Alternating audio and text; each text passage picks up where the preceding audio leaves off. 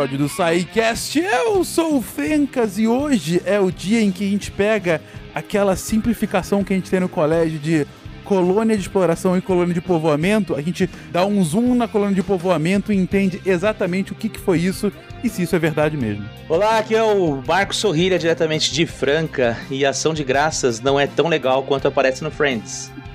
Hello, bonjour, bonsoir, good night. Diretamente de Recife, aqui é a Maria. De Volta Redonda, Rio de Janeiro, aqui é Anderson Couto.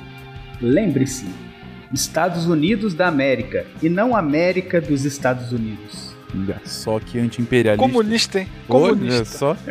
Dá pra sentir o cheiro daqui, tá ok?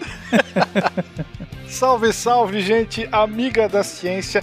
Direto de Nova Canaã, aqui é o amortizador William Spengler e Join or Die. De Gaspar Catarina, aqui é Marcelo Guaxinim e Don't Speak English. Desculpa, Kemi. é verdade. Você está ouvindo o Psycast, porque a ciência tem que ser divertida.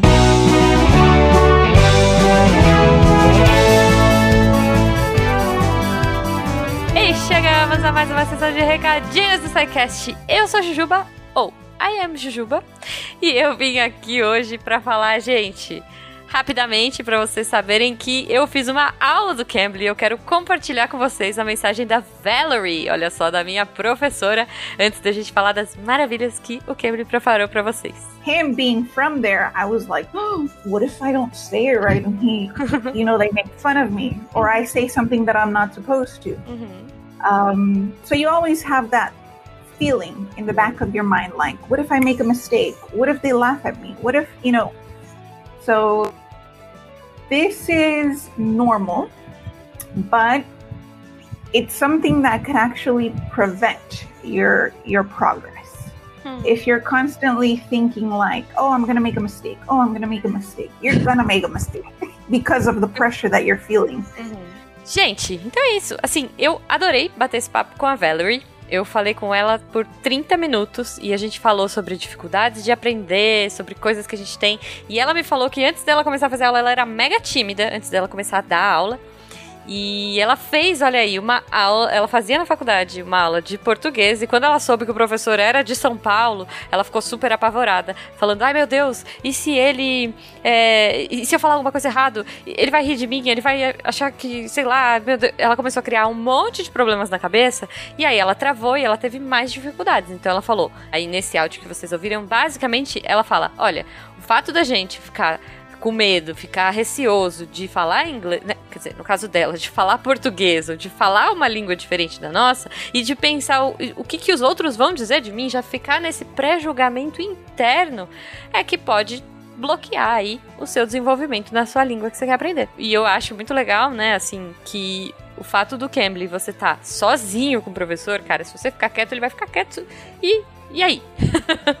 e uma coisa que ela falou muito legal também, que a gente não conseguiu pôr aqui no áudio, que ela falou para mim e ficou na minha cabeça, foi uh, o fato da gente fazer o Cambly do jeito que a gente quer faz a gente cortar etapas se a gente não precisa. Por exemplo, se eu não preciso de gramática, para que, que eu vou ficar lá três anos estudando gramática, sendo que eu só quero a conversação? Ou ao contrário, se eu já sei conversar mais ou menos, mas a minha gramática é meia boca, poxa, eu vou conversando ali ela vai me corrigindo. Então, assim, é muito legal, cara. Essa aula foi super bacana que eu fiz com a Valerie. E o Cambly quer que você, ouvinte, tenha uma experiência parecida com a minha. Olha só o que que o Cambly trouxe esse mês para vocês. Olha só, dezembro, vocês vão ter a oportunidade de fazer uma aula que nem eu. Vocês vão entrar lá com o nosso código SciCast 2021. Vocês vão ter uma aula particular de 20 minutos, olha só, com o professor. E além disso, vocês vão ganhar um pacote aí com materiais de estudo exclusivos na faixa para dar um up no inglês. Então são nove módulos lá, é um guia Cara, super bacana, tem nove módulos, tem gramática, exercício, você pode ter um espacinho para tirar dúvida com tutores, uh, tem um guia para entrevista internacional, sabe? Cara, tem muita coisa legal. Então, cara, você vai entrar lá, se você criar a sua conta gratuita no Cambly e usar o código SciCast2021 ou clicar no link aí no post que é mais fácil, você vai ganhar na faixa essa aula de 20 minutos com o professor. Pode escolher a Valerie, que ela é uma fofa querida, como você pode escolher também qualquer pessoa de qualquer lugar do mundo que tiver disponível, ou se não tiver disponível, você pode agendar também. Essa é a liberdade maravilhosa do Cambly e você vai conhecer aí então e vai poder ter a oportunidade de conversar com um professor que nem eu fiz aqui. E além desse super pacote de material, cara, incrível de estudos que o Cambly tá dando nesse mês de dezembro. Então corre lá, pega os seus minutinhos, pega o seu Cambly Fluency Pack. Olha que chique. Corre lá, entra no site cambly.com, usa o nosso código e aproveita. Depois vem aqui me contar o que vocês acharam. E lembrando, é claro, que a Black Friday acabou, mas o Natal tá chegando e com certeza ainda teremos boas promoções aí na Promobit para aproveitar. Eu quero saber da wishlist de vocês. Me contem aí quais foram as coisas que vocês colocaram e já conseguiram comprar na Black Friday, aquelas que vocês estão esperando pro Natal. Lembrando que a Promobit é aquela comunidade marota de pessoas que se unem aí para compartilhar as melhores promoções e ofertas para todo mundo. Lembrando, claro, que todas as promoções que estão lá são verificadas, então você pode ficar tranquilo que não vai ter coisa, cara, você não vai encontrar uma furada ali no, no Promobit, tá? E óbvio, se você ainda não achou alguma coisa ali naquela lista infinita de ofertas que tem todos os dias, você pode colocar a sua palavrinha-chave na lista de desejos e esperar que quando ela entrar numa promoção, você vai automaticamente receber um aviso aí, principalmente se você tiver o aplicativo que facilita muito, você já recebe por push, olha só. Então, vai aparecer lá no, no seu celular bonitinho. Você corre, clica e aproveita a sua oferta. Cara, não perde tempo. Instala o aplicativo aí do Promobit. Mande amor pro Promobit nas redes sociais. Fala, eu vim pelo SciCast, eu vim pelo Deviante. E, cara, eles são muito, muito queridos. Eles apoiam a Podosfera como um todo. Então, não deixem de mandar o seu amor para eles. Tá bom? Então é isso, gente. Olha aí. É, não deixem de fazer a sua aula teste no Cambly e, claro, de ir lá e ver suas promoções na Promobit. A gente se vê na semana que vem, lembrando que aqui no finalzinho tem os recadinhos da Deb, que a gente pode se conversar aí, olha só, você pode entrar em contato com a gente pelo e-mail contato@sicast.com.br, naquele fala que eu discuto, ou pelo arroba Portal Deviante nas nossas redes sociais, Twitter e Instagram claro, lembrando que a melhor forma sempre de trocar ideia, GIFs, dúvidas informações é aqui no post do episódio. Entra lá no site do Portal Deviante, entra lá, clica nesse episódio do dia que com certeza você vai encontrar amigos e vai tirar dúvidas e vai se aprofundar ainda mais nesse tema de hoje, tá bom? Então, ó, beijo para vocês, até semana que vem e see you soon!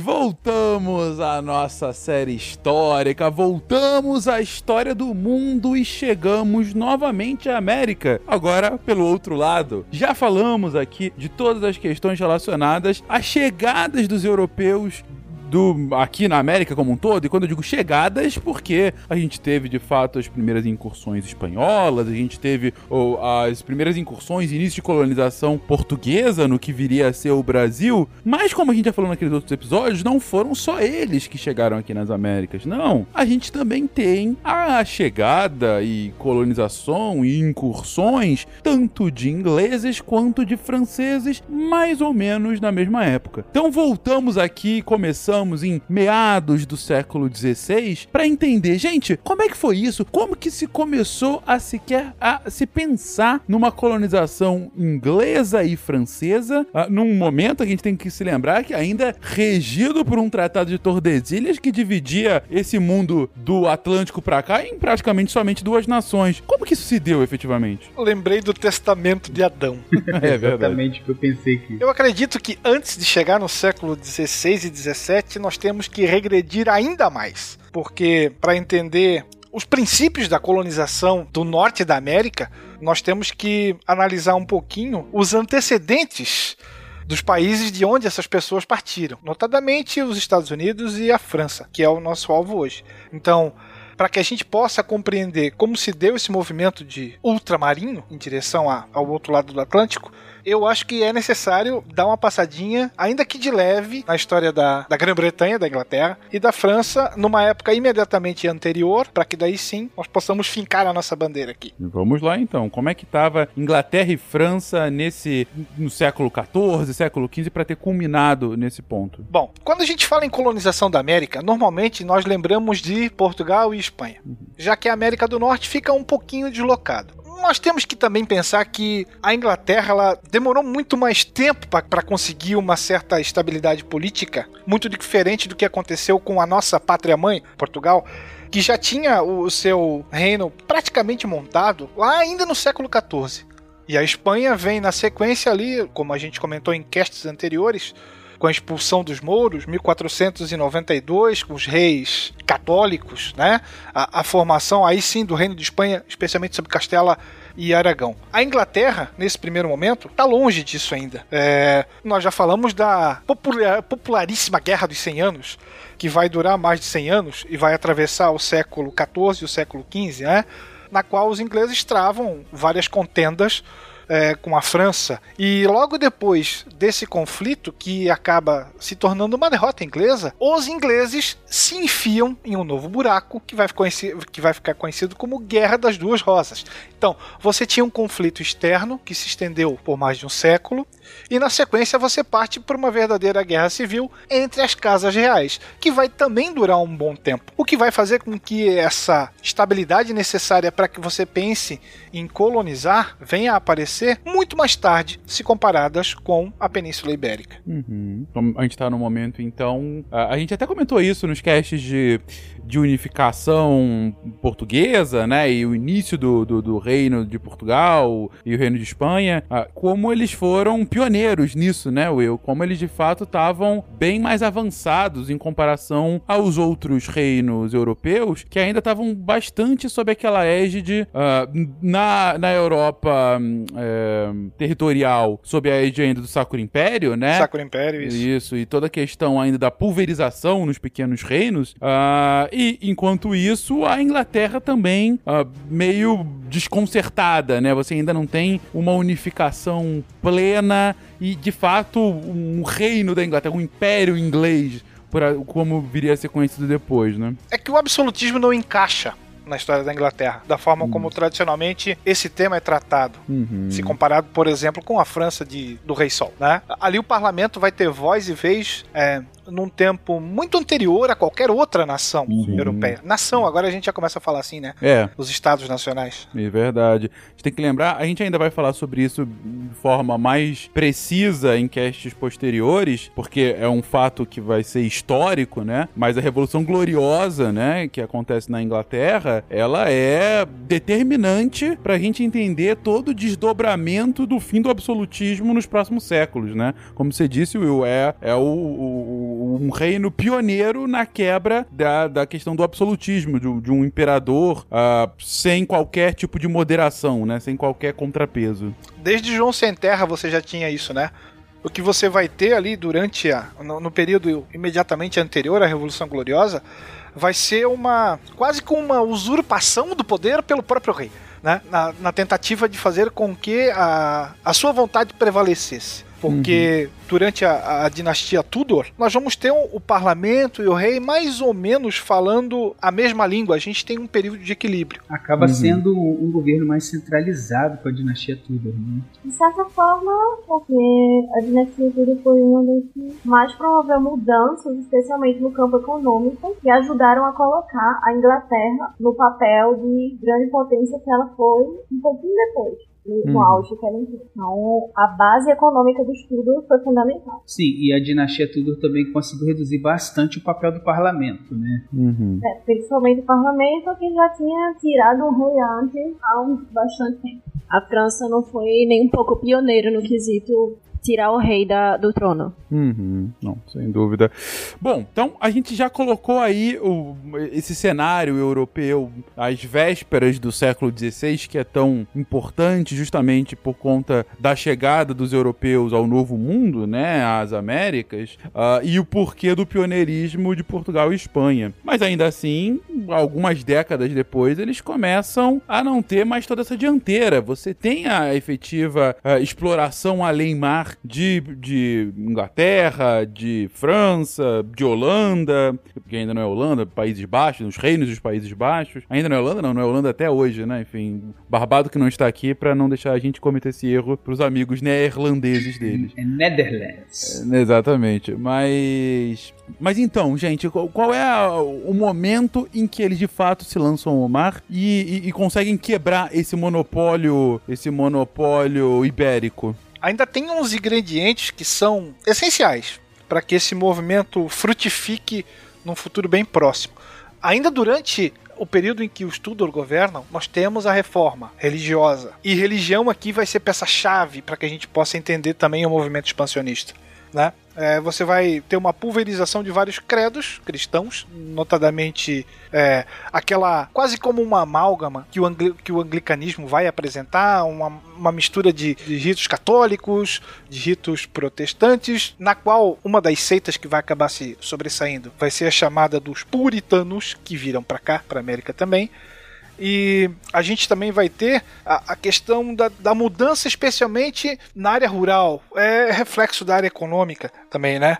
Na qual esses agricultores vão passar, devido aos cercamentos, aí a gente vai ter expansão da, da lã, eles começam a ir para cidades. E essas cidades começam a ter um número cada vez maior de pessoas, né? E se até hoje nós não estamos preparados para uma grande migração, imagina lá no século XVII o quão caótico não seria isso. Uhum. Então, aí esse movimento, esse o primeiro movimento do mundo, né, de, de larga escala de êxodo rural, né, acaba tendo o seu início mais ou menos nesse momento, né? Então, e, e, com isso, então a gente tem essa superpopulação nas cidades, que na Inglaterra é algo realmente relevante, mas acaba tendo uma relação de fato com o seu, a su, suas aventuras além mar? É, na verdade, essa população que se sentia oprimida de certa forma, né?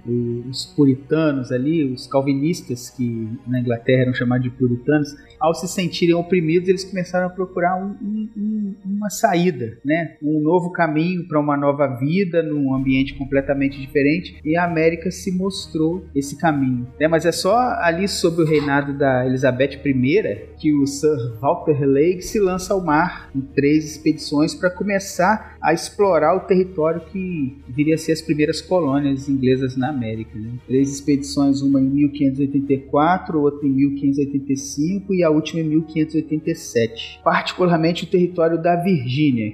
Porque o Will tem razão ao colocar essa questão da discussão religiosa na Inglaterra como um dos elementos centrais, né, para a gente entender também a colonização da América inglesa. Até porque toda a discussão que nasce do liberalismo com o John Locke é justamente essa discussão a respeito de impor limites ao governo sobre a vida das pessoas. E uma das principais temáticas que ele vai se dedicar a, a, a, a pensar é justamente a discussão em torno da liberdade religiosa né? Então, ah, quando isso começa a, a, sofrer uma, uma espécie de reviravolta, isso vai ser um, um elemento que vai levar não apenas os, os, os puritanos, mas também os, pere, os peregrinos, né? Que na, na Inglaterra nós chamamos de separatistas, Perfeito. a saírem da Inglaterra, né? Vou primeiro para Holanda, que não era Holanda, já explicamos, é, e depois irem para Massachusetts. Só que isso explica uma parte da colonização que é o que a gente chama de Nova Inglaterra terra, né? Então quando, quando é, o Anderson fala do, do Sir Walter Riley, né? Nós estamos falando isso antes desse contexto, né? De, de perseguição religiosa e tudo mais. O que demonstra já de cara que a imagem que nós temos da colonização é, britânica é, na América não é só dos puritanos e não é só aquilo que, que se consagrou, é, inclusive no South Park, né? Com os, os, chape, os chapelões, né? É, que isso é muito da Nova Inglaterra né? Do, do lugar que,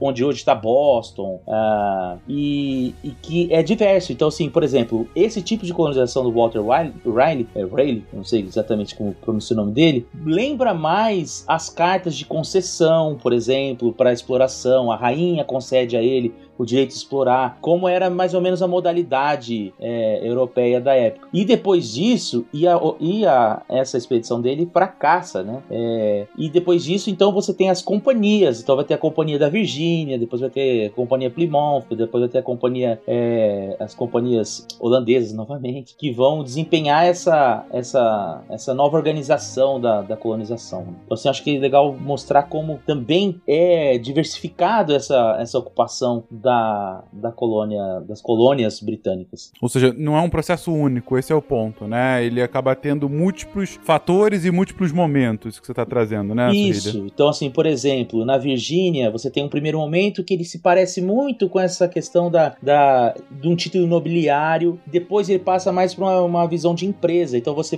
tinha, por exemplo, a empresa da, de exploração da Virgínia contratava, entre aspas, servos para vir explorar a Virgínia. É diferente, então, assim, assim, é, as, a, logo ao, um pouco ao norte da Virgínia, você tem Maryland, que era um território de católicos. Depois você tem a Pensilvânia, que era um território de Quakers, né? Então, assim, é bastante diverso e isso vai explicar bastante também como cada uma dessas colônias terão características diferentes, né? No entanto, a visão geral que nós temos é muito essa da Nova Inglaterra, dos puritanos, né? Do, do Mayflower, do Pilgrim Fathers e assim por diante. Então você tem de tudo, eles têm colônia de exploração, você tem colônia de povoamento, você tem liberdade religiosa de um lado, perseguição do outro. Então, assim, é bastante diverso justamente o que demonstra é, uma diferença que nós temos para a colonização da, da, da Espanha, por exemplo, que era muito organizada, né? Como a gente já comentou em outro cast. Num primeiro momento, é, a característica de, de exploração, é,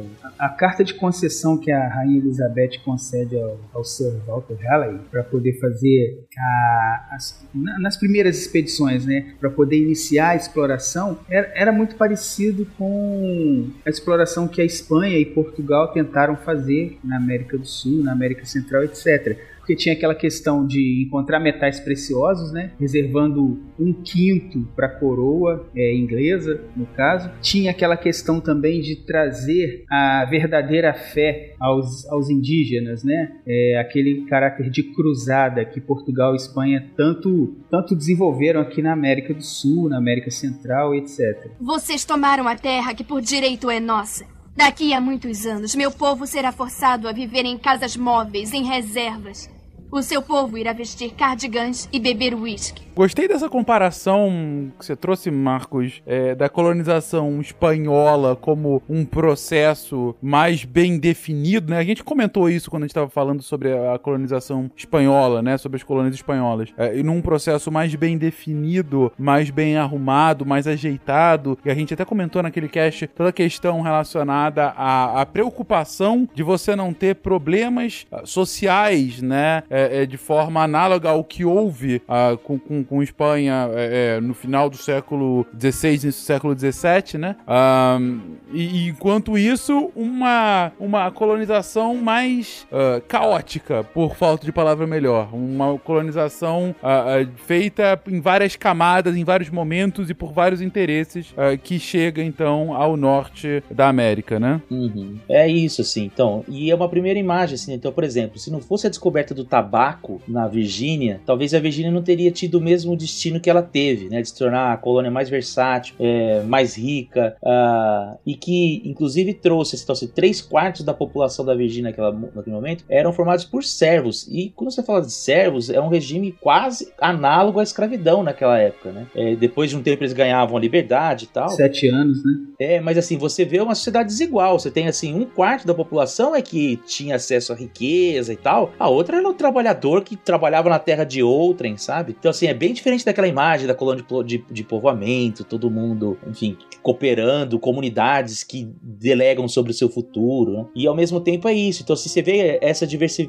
essa diversidade de, de, tipos de colonização diferente nos, ali onde vai ser os Estados Unidos, que demonstram que não existia essa racionalidade que tinha a coroa é, é, espanhola, por exemplo, no trato da colonização. Uhum. E acho que não só isso, mas também é, essas relações de trabalho são difíceis para a gente conseguir é, mensurar exatamente, conseguir afirmar, porque tem também um outro dado que a gente nem sempre tem acesso, que é o de quem chegou aqui ilegalmente. Ah, é verdade. Então, essas pessoas também vão constituir um volume expressivo, enfim, e é difícil precisar quem são essas pessoas, da onde vem, que tipo de relações de trabalho vão se estabelecer com essas pessoas, enfim. Então é sempre é, complicado a gente conseguir afirmar essas coisinhas tão minuciosas, sabe? É verdade, muito bem lembrado. Entendido, entendido. Bom, estamos então começando a compreender esse cenário de vários interesses e várias populações distintas que fazem essa migração. Por um lado, uma pressão a, a política e social, né, para que haja de fato mais gente deixando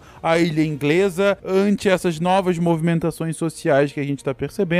Por outro, questões religiosas que levam à migração. Também um outro de atração econômica em determinadas regiões. E tudo isso vai se misturando e esse amálgama acaba virando a colonização e esse início de colonização no que viria a ser tanto os Estados Unidos como o Canadá uh, nos, nos séculos seguintes. Gente, uh, mas ainda assim tem um ponto que eu, eu comecei o cast perguntando sobre isso e a gente ainda não, não passou por ele. E Tordesilhas aí? A gente não tá desrespeitando aí um tratado papal? Ou Inglaterra, dane-se o Papa, aqui quem manda sou eu mesmo, já anglicanismo na veia? Justamente a história do testamento de Adão, né? Hum. Você tem um trato firmado por Espanha e Portugal, sob as bênçãos do Papa, que tinha uma ligação direta com a Península Ibérica. E os outros países realmente falam isso, tá? E o que, que isso tem a ver comigo? Onde está o testamento de Adão que diz que né, o mundo a ser explorado ou o novo mundo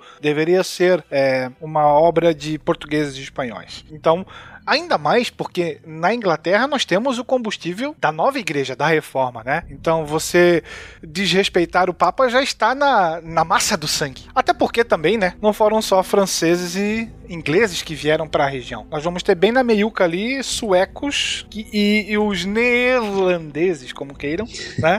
fundando as suas cidadezinhas também. É verdade, é verdade. Ah, é uma boa pergunta aqui, gente. Ah, os suecos, no momento, têm um, um processo de colonização de forma assim bem definida? O, o, que que acontece? Porque de fato a gente tem uma colônia sueca ali na, na meiuca, né, do que hoje é os Estados Unidos, mas é, é, é de fato um, um, processo colonizatório similar ao, ao, dos demais países europeus? Não era um empreendimento de Estado, vamos dizer assim, né? Eram uhum. empresas, na verdade, né? Mais ou menos como você vai ter ali a Companhia de Londres e, e a Companhia de, de Plymouth são empresas, são interesses tocados por particulares, não são mais nobres, como foi lá com o Walter Riley, né? Uhum. Agora são particulares que tocam. Então, é, você. Quase 70% mais ou menos se conta dos que vêm para cá ou dos que vão para lá, melhor, uhum. vem no regime de servidão. Você está trocando a sua passagem por um período de trabalho é, obrigatório nas terras de alguém, justamente para fazer valer essa troca. Por isso, esses caras que vêm assim são chamados de amortizadores, né? Você vai amortizando a sua dívida com o trabalho na terra. Recebe alimento, recebe roupa, não recebe salário né? Uma vez ou outra você vai receber talvez um benefício, um pequeno benefício monetário. Uhum. Não, perfeito. Então acaba criando um, um processo de, de atratividade no próprio, no próprio esquema de colonização a partir dessa, dessa lógica mais privada, não de fato uma política de, de Estado, né? De, do, do reino da, da, da Suécia, né? Isso. Isso. Até porque esse modelo, o, o modelo que, o, que os ingleses começam a implementar, muito parecido com o que se fazia na época, né? Igual o Anderson explicou, do Walter Riley, ele dá errado, né? É, essas incursões, todos acabam mortos, né? Então depois você vai ter ah, lá. Que ótimo. É, então assim, é tipo. É sempre um problema. né?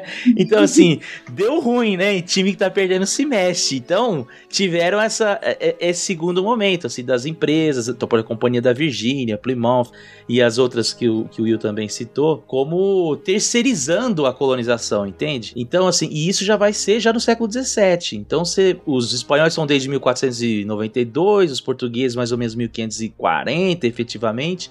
Efetivamente, na América do Norte, na porção britânica, é 1609 por aí, né? Que começa a chegar já é, a desenvolver na Virgínia, depois vai se fundar Jamestown na Virgínia e tudo mais. Ou seja, é a segunda metade do século XVI, é, lá 1550 a 1600 mais ou menos, você tem tentativas frustradas de uma colonização Exato. efetiva na América do Norte. É, e quem tá na América do Norte, na verdade, nesse momento são os espanhóis, né? O Cabeça de Vaca e os outros que a gente comentou, inclusive, em outros casts. Adentrando a Flórida ali, né? Exatamente. Saudade de Cabeça de Vaca. Netflix, Cabeça de Vaca. Tem que fazer, né? Tem, Tem que fazer. fazer. cabeça... Agora, um aspecto importante que a gente não pode deixar de considerar é que do lado de cada Atlântico já morava gente, né? Ah, sempre bom lembrar isso. é sempre bom lembrar. Primordial. Quer dizer, já. E ainda mora. E ainda vive, exatamente. Mas essa galera aí foi que sofreram os primeiros impactos aí com as doenças, né? Tanto ali dos espanhóis no sul, franceses ao norte comerciando peles e os, e os ingleses chegando ali pelo litoral. É, quer dizer, eles foram ficando cada vez mais acuados nos territórios ali atrás dos Montes Apalaches, né? E aí você vê que os nativos meio que se adaptaram à presença dos colonizadores. Começaram a fazer parte do, do é, é, participar do comércio com eles, né, fornecendo peles, fornecendo e posteriormente sendo escravizados. Que é algo também bastante comum na história da América, né? Bastante comum. E mas não tem a ação de graças em que todos se sentam às mesas e partilham um bom e generoso peru para simbolizar a harmonia entre povos? Tem também. Isso aí então, essa já é outra parte da história, né? Assim, é já a parte da, da Nova Inglaterra Inglaterra, né? Que é a história dos, dos pais peregrinos, que na verdade era um grupo religioso na Inglaterra, que eram chamados separatistas, que eles se existia uma lei que dizia que todos, todos os ingleses tinham que rezar na igreja e eles faziam os cultos separados. E aí eles começaram a seguir, ser, é, é, ser perseguidos para isso e mudam para Holanda, enfim, Netherland. e uhum. Netherlands, entenda? E aí eles vão, uh, ficam um tempo e decidem ir para como eles se sentem ingleses, vão para Inglaterra, na, na, colônia. E a ideia era ir para Virgínia. Só que o, o, barco deles naufraga e eles acabam é, é, chegando na. O famoso barco Mayflower, né? Mayflower. E, uhum. e eles acabam chegando na. em Massachusetts, né?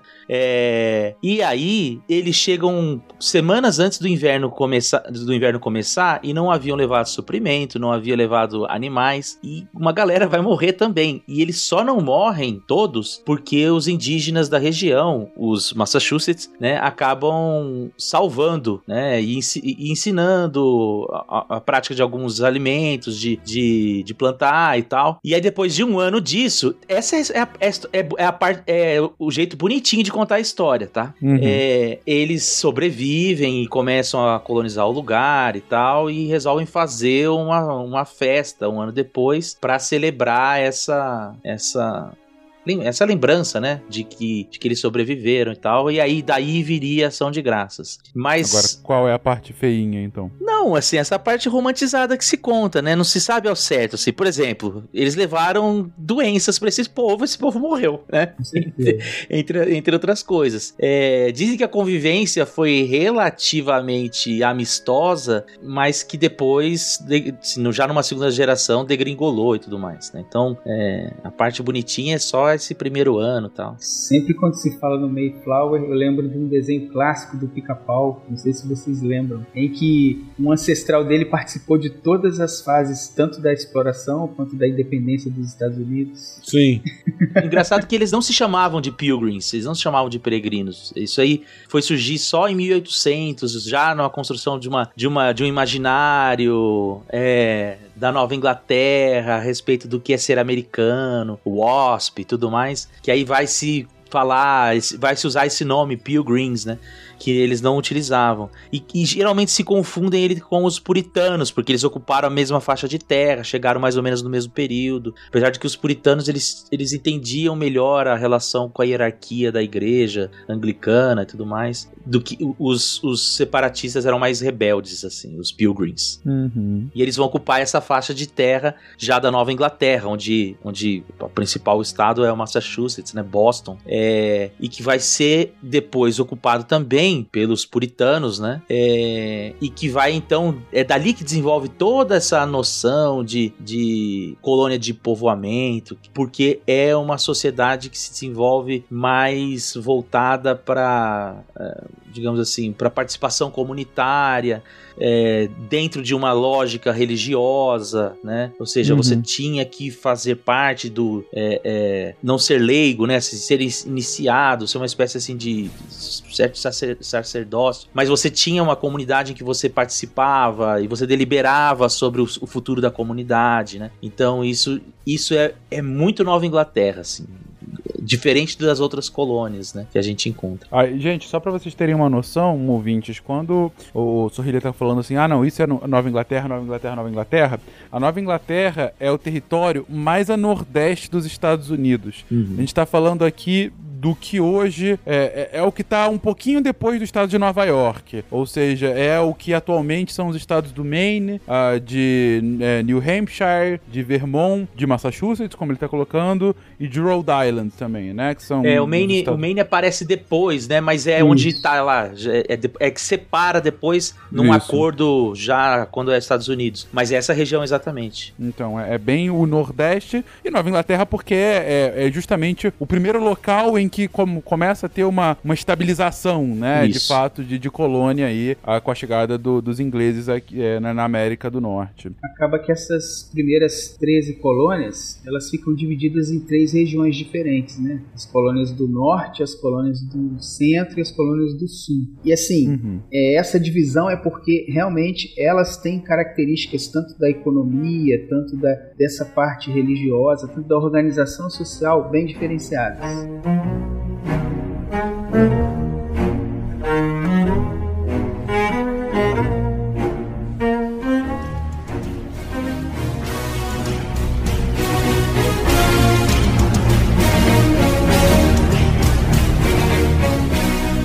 A gente volta aqui nesse tema de 13 colônias daqui a pouquinho, continuando aqui na pauta, mas já pra ter, é, co- como o Anderson comentou agora, é, não são só essas colônias da Nova Inglaterra, você tem ainda outras divisões territoriais aqui eh, que vão ser posteriormente explicadas. Mas eu volto então aqui somente pra acabar a questão de, de contexto local. A gente comentou sobre todas essas ah, peculiaridades que estavam acontecendo na Europa no momento, né? E aqui focado na Inglaterra, essas questões de conturbação social, de questões religiosas, ah, de, e, e também um ponto fundamental para entender são as próprias conturbações políticas que estão associadas àquele momento, né? Ah, e a gente entra aí do século XVI para o XVII, essa virada de 1600 e pouquinho, a Inglaterra está passando por um início de uma revolução silenciosa ou às vezes não tão silenciosa, né? Está mudando um pouquinho o, o patamar do que é de fato é, o que vai ser futuramente a Inglaterra, né? Você tem a morte do rei, né? Uhum.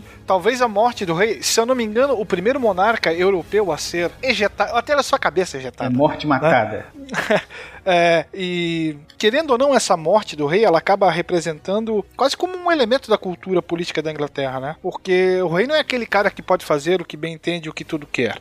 E do outro lado, você tem o poderio da burguesia sendo reforçado, né? Porque afinal de contas, ela a burguesia vai apoiar as medidas do, do Cromwell. Então, apesar de ser. bom, é radical, né? O negócio. Uhum. É extremamente traumático, né? É é um momento em que você tem um, um rompimento bem extremo com o que o absolutismo que, como você disse lá no início, né, Will, ah, não pegou na Inglaterra, né? Talvez aí seja a primeira, não sei, né? A primeira revolução burguesa esteja aí. Sim, eu acho que não tem nenhuma anterior, né? Não. E isso vai escandalizar o restante da Europa também, né? Uhum. Aquela questão do excep- excepcionalismo inglês sempre, né? Exato, é.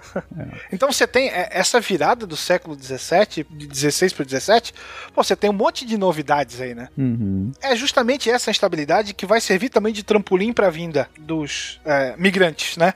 Porque você tem instabilidade política, você tem instabilidade é, religiosa, que acabam servindo como plano de saída dessas pessoas e, consequentemente, a vinda para América. Então, eu acho que é interessante a gente pensar que todos esses processos de transformações, né, que o Will tá falando, inserem também já a Inglaterra e os ingleses numa perspectiva é, de modernidade, né, política, por exemplo. Assim. Então, por exemplo, a ideia de onde de, de que emana o poder do povo, a relação entre parlamento e, e congresso, é, parlamento e coroa e tudo mais, que vai ser importante para a própria compreensão compreensão de, das relações, né? Das relações políticas, das relações sociais das relações de trabalho, que começam a se desenvolver então a partir de então e que vão influenciar de uma maneira de, ou de outra é, na, na própria colônia, né? Então se tem toda uma literatura Whig, por exemplo, ali desse momento pós-revolução gloriosa, que contesta essa vinculação entre o rei e, a, e o parlamento, como se fosse uma relação corrupta, né? É, que depois depois vai respingar nas colônias, né? Vão ser relidas quase um, um século depois, para a época da, das independências, né? Então, uhum. assim, isso demonstra um tipo de, de, de noção de modernidade, de qual é a relação do povo com o rei, do povo com o parlamento e tal, que vai também chegar na América, né, com esses, com esses imigrantes, com esses colonos e que vai dar então essa uma dimensão já de, de, de separação de poderes e tudo mais que é diferente do que você está do que você tá vendo em outros lugares da Europa e, e aqui da América também. Né? É, é, você tem uma, uma, suspeição do absolutismo, né? Isso.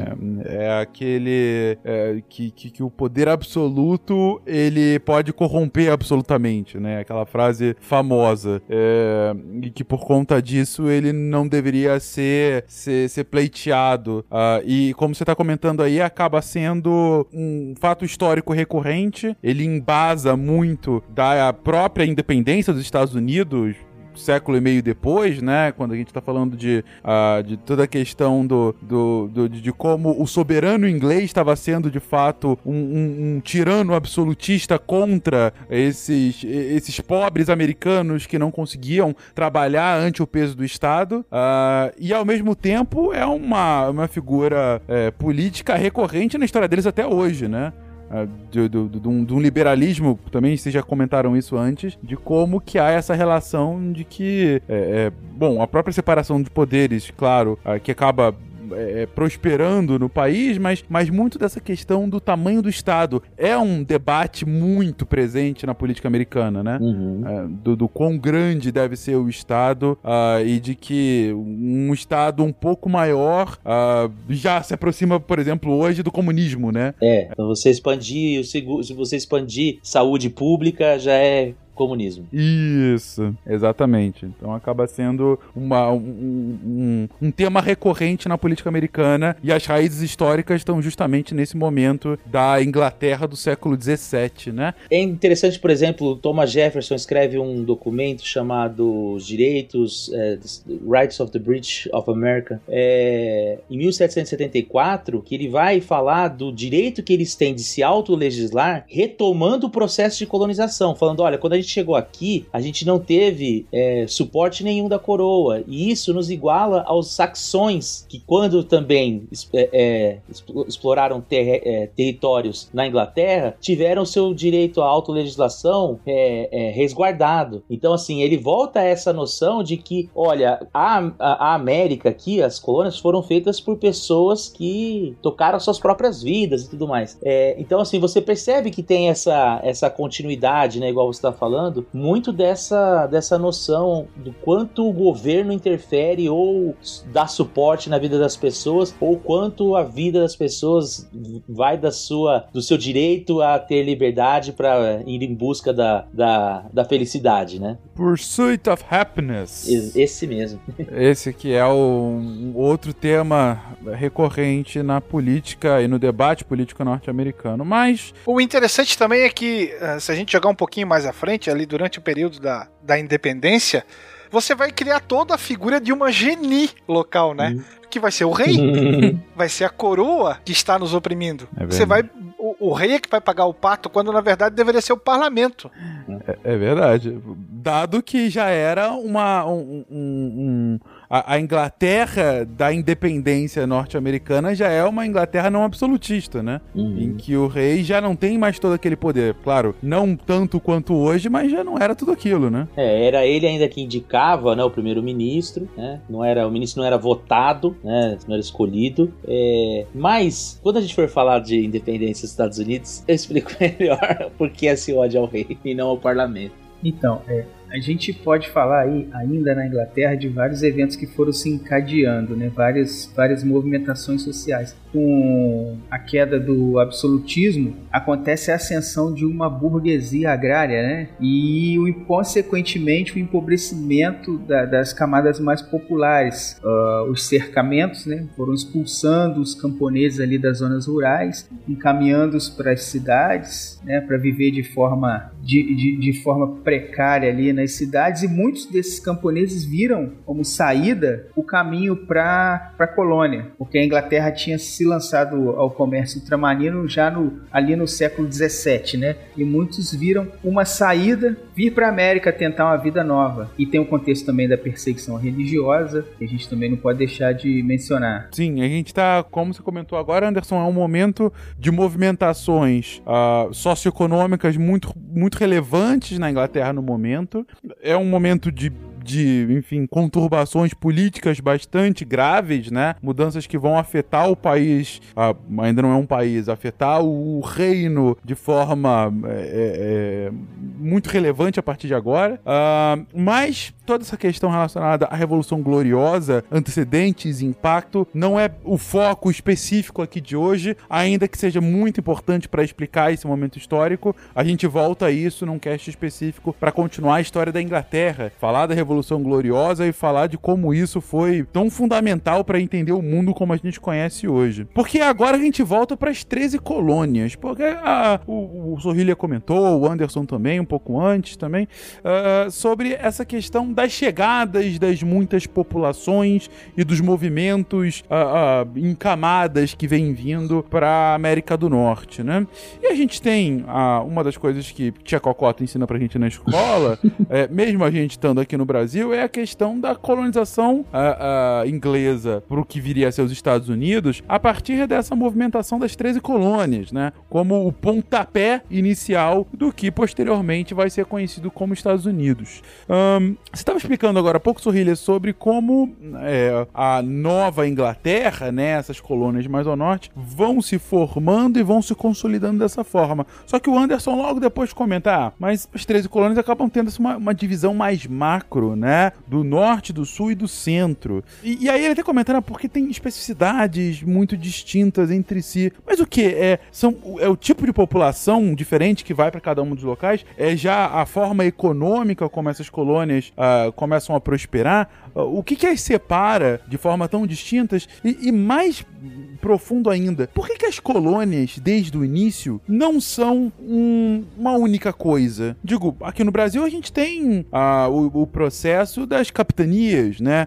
Ainda que elas fossem separadas, elas não tinham bem uma autonomia. E essa autonomia é algo que, depois da independência, fica muito claro, mas mesmo aí já acontece. Por que essa separação tão grande, gente? É, basicamente porque você não. A colonização ela não foi pensada como um empreendimento é, estatal, né? Então, assim, ela não tem essa organização. Então você tem, por exemplo, então, assim, lá a primeira, a primeira que se dá com Walter, Walter Riley, né? É, da concessão da carta de exploração e tudo mais. E isso dá errado, né? Eles são mortos por indígenas, inclusive por nativos americanos. É... E aí depois você tem companhias que vão lançando empreendimentos, é... que vão atraindo trabalhadores ou de maneira, como já o Will explicou, né? É... Para o trabalho como servos, ou então esses aventureiros, os puritanos, os pilgrims, que vão chegando em, em lugares e depois vão, vão acontecendo novas concessões de terra. Então, como por exemplo a Pensilvânia para William Penn. Né? Ela tem esse nome por causa do fundador, né? É, que estabelece lá a ideia de que não haveria perseguição religiosa no, no território dele. E isso atrai os Quakers, atrai os, os, os, alemães, né? Que também não são alemães porque naquela época não existia Alemanha, né? E que vão participar, é, que vão participar da, da colonização daquela região. Aí mais ao sul, você tem os, os espanhóis. Então, é preciso colonizar aquela parte, na Flórida. Então, é preciso colonizar aquela parte porque é, para não deixar que aquilo seja tomado, né? Então, você tem, por exemplo, já em 1733, aí sim você já tem a, a, a, uma, uma, uma ideia né, da coroa que é fazer uma espécie de estado tampão, que é a Geórgia que recebe esse nome em homenagem ao rei George, né? Então, são processos que eles são eles vão partindo de demandas de particulares ou de empresas, é, ou então de concessões que o rei faz para particulares, né? E que vão então. E aí as características do que vai diferenciar também são influenciados por questão de clima, por questão de. É, é de vegetação. Então, por exemplo, você tem a fundação do, de Jamestown, na Virgínia, aí eles começam a plantar tabaco, 20, 12 anos depois chegam os escravizados, né? Ou seja, chegam os, os homens e as, e as mulheres escravizadas para trabalharem nas, nas, na plantação de, de tabaco. Aí mais ao sul, você vai ter é, também é, arroz, depois cana, né? Então, você tem uma, uma série de... Isso vai gerando uma diferenciação entre esses, esses tipos de colônias, né? Que é essa divisão que o Anderson já adiantou, né? Do norte, do centro, eh, na meiuca e os do sul. Meiuca é sempre um bom termo, e, interessante, a, a, gente observa, às vezes não fica claro isso, mas as primeiras colônias que deram certo foram justamente as do sul, né? Uhum. Por causa do clima favorável ali para agricultura e etc. Vale salientar também que a maior parte dos países europeus, quando chega na América, procura primeiro por riquezas minerais, tipo ouro, prata,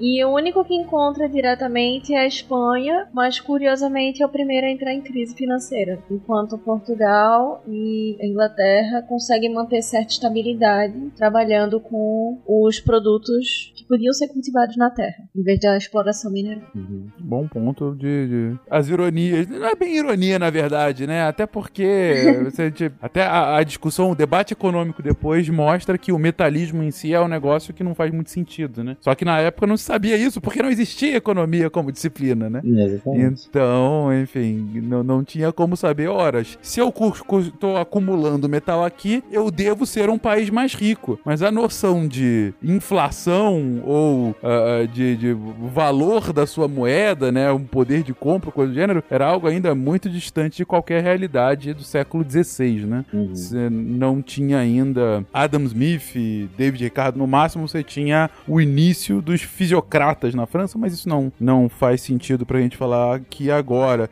Mas legal vocês terem o que você colocou aqui, Anderson. A, as colônias do sul, elas acabam se estabilizando como as primeiras colônias uh, uh, de fato que prosperam, né? Por conta do tipo de enfim, de, de plantação, né? Que, que eles conseguem ter. Clima subtropical, né? Uhum, uhum. E, e aqui ao sul, gente, você que não tá com nenhum mapa aqui, não tem uh, uh, facilmente ao seu lado, quando a gente diz as colônias do sul, são as colônias da Virgínia, da Carolina do Norte, da Carolina do Sul e da Geórgia, né? Ainda não pega o que hoje é a Flórida. Ou seja, uhum. é da Flórida para cima, até a Pensilvânia, né? Uhum. É, então fica nessa, nessa, bem nessa meiuca da parte leste uh, do, do dos Estados Unidos. E essa migração que se fez em direção ao sul tinha uma concepção de riqueza também diferente, né? A riqueza está vinculada à posse da terra.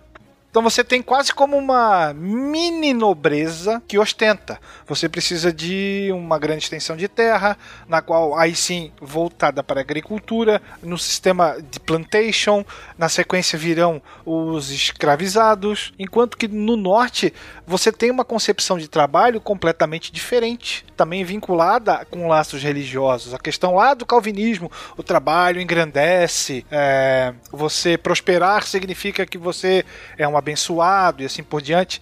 É bem diferente essa concepção de trabalho, por exemplo, daquela que os ibéricos tinham aqui, uhum. na qual o trabalho era o trabalho era coisa de escravo. Já no norte aqui, na, na Nova Inglaterra, todos trabalham. Então existe uma mobilidade social, tanto para cima quanto para baixo, né? Entendido. Essa definição que você traz, Will, é no sul, ainda que não seja bem uma nobreza, é algo quase quase isso, né? Com, com, com... É uma visão aristocrata de mundo. Isso. É uma cultura diferente. Uma visão aristocrática. Que bonito, que bonito. Eu gostei. Eu, Marcos resumiu aqui. Uma visão aristocrática de mundo. E como disse o Will, centrada ainda na terra como bem, né? Ou como, como grande bem. Enquanto que mais ao norte você ainda consegue ter certa mobilidade social, né? E até outras, ou, outras formas de riqueza ou de uh, uh, de interesse, né, para aquelas populações. Nós venderemos pulseiras na beira das estradas. Vocês vão jogar golfe e apreciar hors d'oeuvre. Porque assim, essa verdade didática que se conta desde a época que eu tinha cabelo, faz tempo. de colônia de povoamento, colônia de exploração, isso não se sustenta. Ah. Não existe povoamento sem exploração, assim como não existe exploração sem povoamento. Né? É algo muito fácil de se entender, esse preto no branco, mas que na prática não se condiz. Perfeito, não, perfeito. Tem que, tem que estar muito claro. Foi exatamente a minha entrada, é uma das verdades absolutas que a gente aprende no colégio, né? Uhum. Inclusive, muitas vezes que já desdobra em. E é por isso que o Brasil é assim! Porque vieram aqui só explorar a gente e a gente nunca foi, foi povoado de forma correta. Aí, ainda, aí você tem um toque de darwinismo social ainda é. por cima, né? Pra... Aqui em Recife eu escuto as duas opções. A ideia da Inglaterra e também a de, ah, mas se os holandeses tivessem ficado em Recife, Hoje em dia a gente seria o Suriname. Com todo respeito ao pessoal do Suriname que está nos escutando. Com todo respeito, de fato, mas. Um beijo aos surinameses, aos dois que nos ouvem aqui. Aos ouvintes surinames. É. A última vez que eu ouvi falar do Suriname, é, falaram que na capital não tem luz elétrica. Será verdade isso? É, não, não, não, não espalhemos mitos é. sobre o Suriname, os bravos surinameses e nossa querida Paramaribo. Paramaribo. É, mas, mas continuando aqui, voltando à América do Norte, mas muito bom que você comentou isso agora, Will. Realmente, a gente tem que é, é, finalizar com esse tipo de, de, mito, né? Eu sei que é uma. É quase que um, uma bengala de didatismo para você tentar explicar o porquê que as colonizações foram diferentes no Brasil e nos Estados Unidos. Mas aí é uma super simplificação que leva a essas conclusões absolutamente equivocadas, né? Como, e, como você comentou, não só uma questão de darwinismo social, mas quase como de determinismo né, mesmo, né? Sim. E assim também, né? Como se fosse fácil o cidadão atravessar o Atlântico, explorar e voltar. É, é Sim. o tempo é. todo. Quase como se ele tivesse um Concorde à disposição. É uma noção de empreendimento muito já nossa. Nem né? parece que é um ano pra ir. É. é. exatamente. Não, aí eu coloco aqui no meu container e aí é. eu consigo levar de volta pra, pra Europa, né? Mas enfim. Não, e assim, a própria noção, como o Will falou, por exemplo, então assim, esse pessoal, é, ah, mas o pessoal da Nova Inglaterra, eles tinham um senso de comunidade, eles deliberavam conjuntamente sobre o futuro deles, e aí todo mundo trabalhava, e aí tinham os. os é, na Nova Inglaterra eles faziam bastante whisky, né? Você tinha as, as como chama? Os moinhos lá de whisky, esqueci o nome do, do, não é alambique, tem um nome. É, mas assim, eles têm que derrubar árvore para fazer barco, né? Eles têm que eles têm que explorar a terra também para para ser para povoarem o negócio, né? Então não faz, não faz o sentido. O William Penn não vai sair correndo de lá? Vai. Então, tem perseguição. É, exato. Aqueles que, que, que, não, que não se adequam, ou aqueles, os hereges, né? Exatamente. Uhum. O Fencas mencionou agora há pouco o mapa, né, das 13 colônias e o Sorrilha falou sobre a riqueza baseada na conquista de território. E se a gente observar esse mapa, a gente vai ver que essas 13 colônias elas estão exprimidas ali no espaço que, se você for considerar o território dos Estados Unidos hoje, né, é um espaço uhum. muito pequeno. É, eles estavam Sim. limitados ali a oeste pelos Montes Apalaches, né, no norte, ali no, no, no, centro, no norte, e no sul pelo rio Mississippi, que além, além dessa, dessa, é, dessa fronteira natural, gente tinha ali os territórios já explorados pelos franceses desde o século XVI, né? Uhum. E também os povos nativos. Eu escutei um historiador há pouco tempo comparando essa expansão territorial dos Estados Unidos à expansão ter territorial de Atenas, que foi, foram conquistando territórios e anexando até se tornar um, um até assumir o poder num território maior, né? Ou seja, vai começando de pouquinho e, e, e tomando o restante do território, ou, ou tomando, ou conquistando, ou comprando, né? No caso americano. Eu, essa noção de, de comprar território é um negócio muito maluco pros dias de hoje, né? Não sei se vocês concordam comigo ou não, mas sempre quando eu ouço, ah, não, e aí os Estados Unidos foi lá e comprou o Alasca da Rússia. Como assim você comprou um território de outro país? Mas enfim, é, é outros momentos. Eu acho que tem duas coisas que me deixam muito chocadas na história da América, que é justamente essa questão de compra de território e a questão do Brasil ter que pagar uma indenização por se tornar independente. Eu acho que são duas coisas que eu acho super. É, é meio diferente, né? A gente pagou indenização, é verdade, cara. Curioso, curioso, no mínimo. Que vergonha, né, cara? Aí você tá falando aqui, ó, vendeu Alasca, Rússia. O que é o Alasca pra Rússia nessa época? É, não, é verdade. Já era um, um paquiderme gigantesco, né? Um picolé. Picolé. um picolé, exato. é. Vale ressaltar que Manhattan foi comprada dos indígenas pelos neerlandeses por meros 24 dólares, se eu não me engano. 24 dólares e assim. muita pressão militar, né? Eles forçaram os indígenas a aceitar o acordo, né? E o exército em volta, né? Você quer 24 dólares? É, exatamente. Ou quer conversar com aquele pessoal ali, ó? É, começou a política do Big Stick É. começa ali, né? Aceita as suas moedas. Eu sempre quis 24 dólares. Mas assim, é interessante a gente falar porque assim, essa, essa ocupação de territórios e tal, né, vai redundar naquilo é, que a gente já falou no começo, que é o encontro com os indígenas, né? Que vai gerar, em alguns casos, alianças, né? É, seja pela, pelo empréstimo de armas para que eles guerreiem contra os, os seus inimigos, né? Se tornam aliados políticos. Outras alianças que se dão por interesses das próprias comunidades, né? Então, por exemplo, você tem o caso lá da Pocahontas, que o, o pai dela percebe que, o- que os ingleses conseguem é, sobreviver, assim, tem é, é, acesso a um tipo de plantação diferente e tal, e ele vê naquilo uma expertise que ele pode, que ele pode ganhar vantagem, né? E depois, quando o John Smith vai embora, eles são todos aniquilados, né? Enfim. É, mas essa relação, isso vai levar inevitavelmente a esses, a esses contatos e aos confrontos, né? E aos conflitos.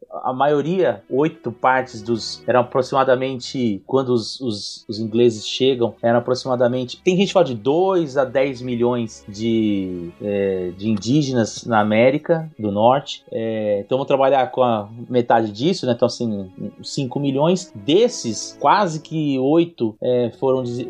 é, é, 80% foram. foram di- não dá pra falar que é dizimado, que dizimado é 10%, né? Foram. acabaram morrendo ou por conta da- da- do contato com as doenças, ou então por conta de guerras, de conflitos e tudo mais. Acho que essa é uma parte importante pra gente falar da, da- dessa colonização, né? Alguns historiadores colocam entre 4 milhões, 4 milhões e meio de, de, de indígenas. É, os primeiros números chutavam 75 milhões. Aí eles Eita. falam assim, alguma coisa entre 2 e 10, né? Então, assim, 4,5. É bem preciso. Uhum.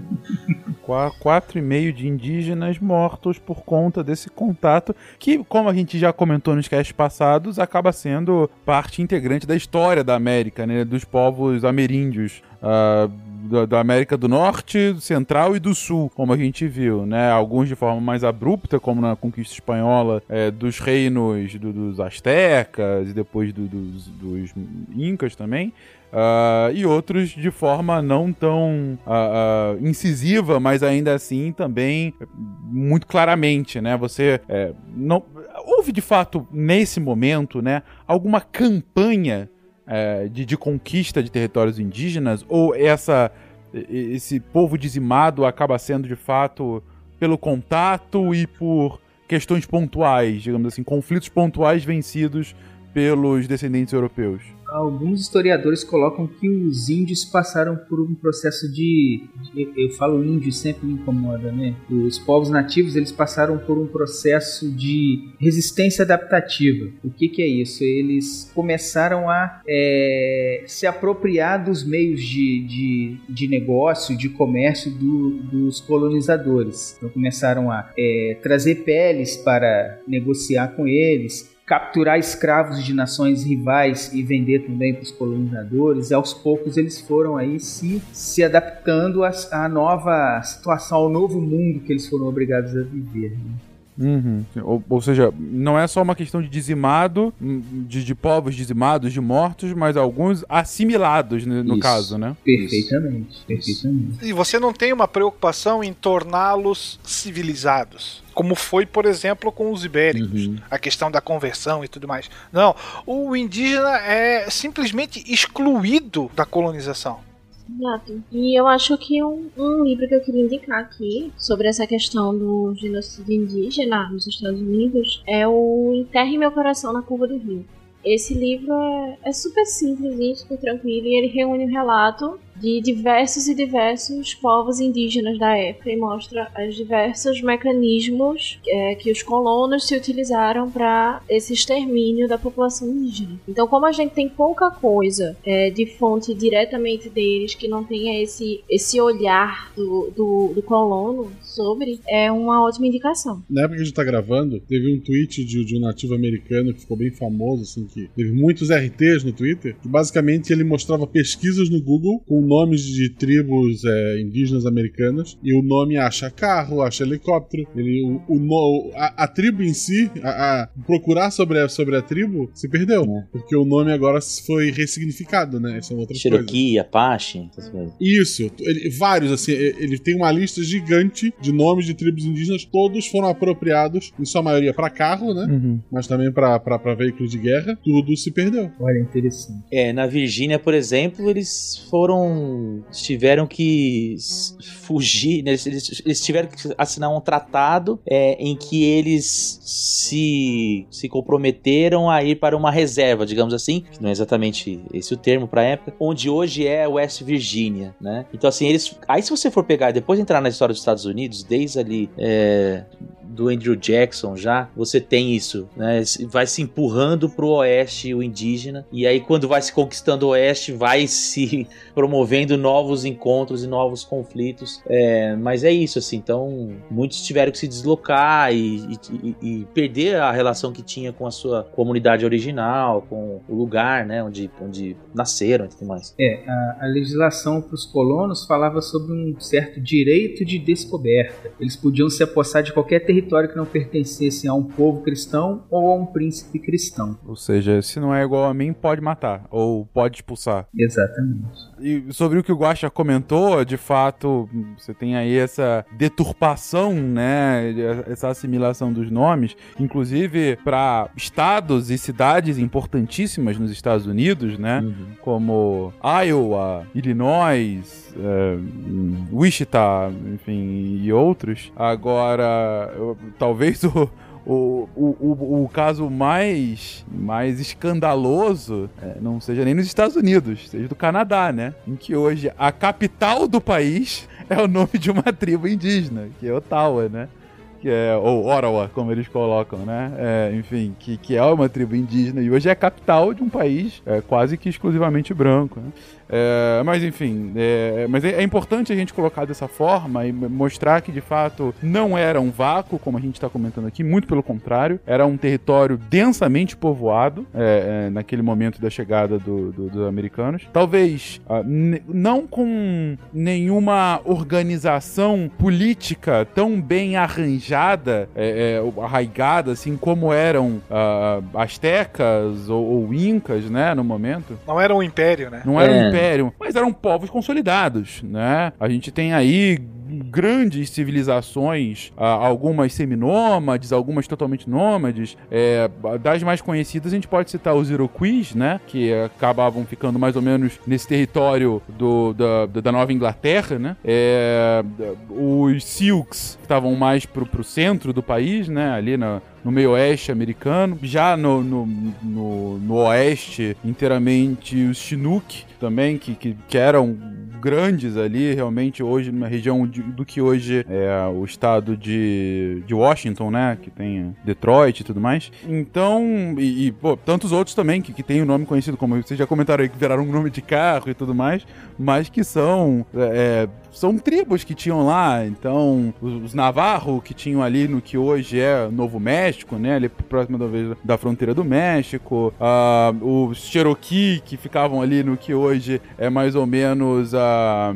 É bem a meiuca, né? É Carolina do Norte, mais ou menos, né? Enfim, então você tem um, um, um sem número de, de, de tribos, de povos indígenas que estão ali convivendo uh, e, e sendo aos poucos assimilados, exterminados ou expulsos por esses europeus que iam se apossando cada vez mais das terras americanas, das terras que viriam a ser os Estados Unidos e depois e também o Canadá mais ao norte, né? E, e como o Brasil é o país do futebol, aqui Tupi, Guarani, também tudo virou time. é verdade.